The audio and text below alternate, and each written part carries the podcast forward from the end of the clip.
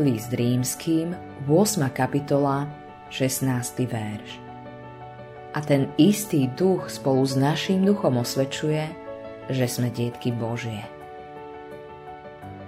Máme v sebe niečo, čo nám stále hlási, v akom vzťahu k Bohu sme.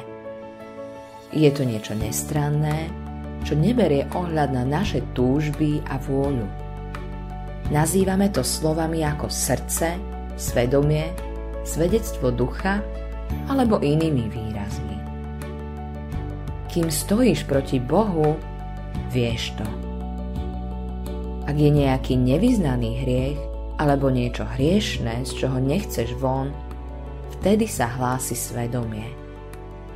V Božom slove znamená svedomie to, čo človek vie o sebe pred Božou tvárou. Ak si sa bezpodmienečne nesklonil pred Bohom, tak nemáš svedectvo ducha o tom, že si sa odovzdal Bohu. Môžeš sa modliť, čítať Bibliu, bojovať, byť v práci na Božej vinici alebo robiť čokoľvek iné, čo patrí ku kresťanskému životu. Ale to nepomáha aj tak vieš, že stojíš proti Bohu. Avšak od okamihu, ktorom sa vzdáš svojho odporu voči Bohu a bezpodmienečne sa skloníš pred pravdou tak, ako ti ju ukazuje skrze svojho ducha, dostávaš vnútornú istotu o tom, že si sa Bohu odovzdal.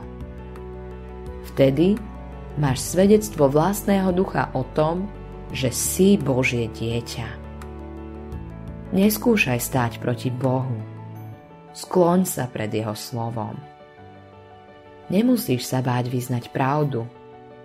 Nech už vo svojom svedomí nesieš hocičo, si s tým u pána Ježiša vítaný.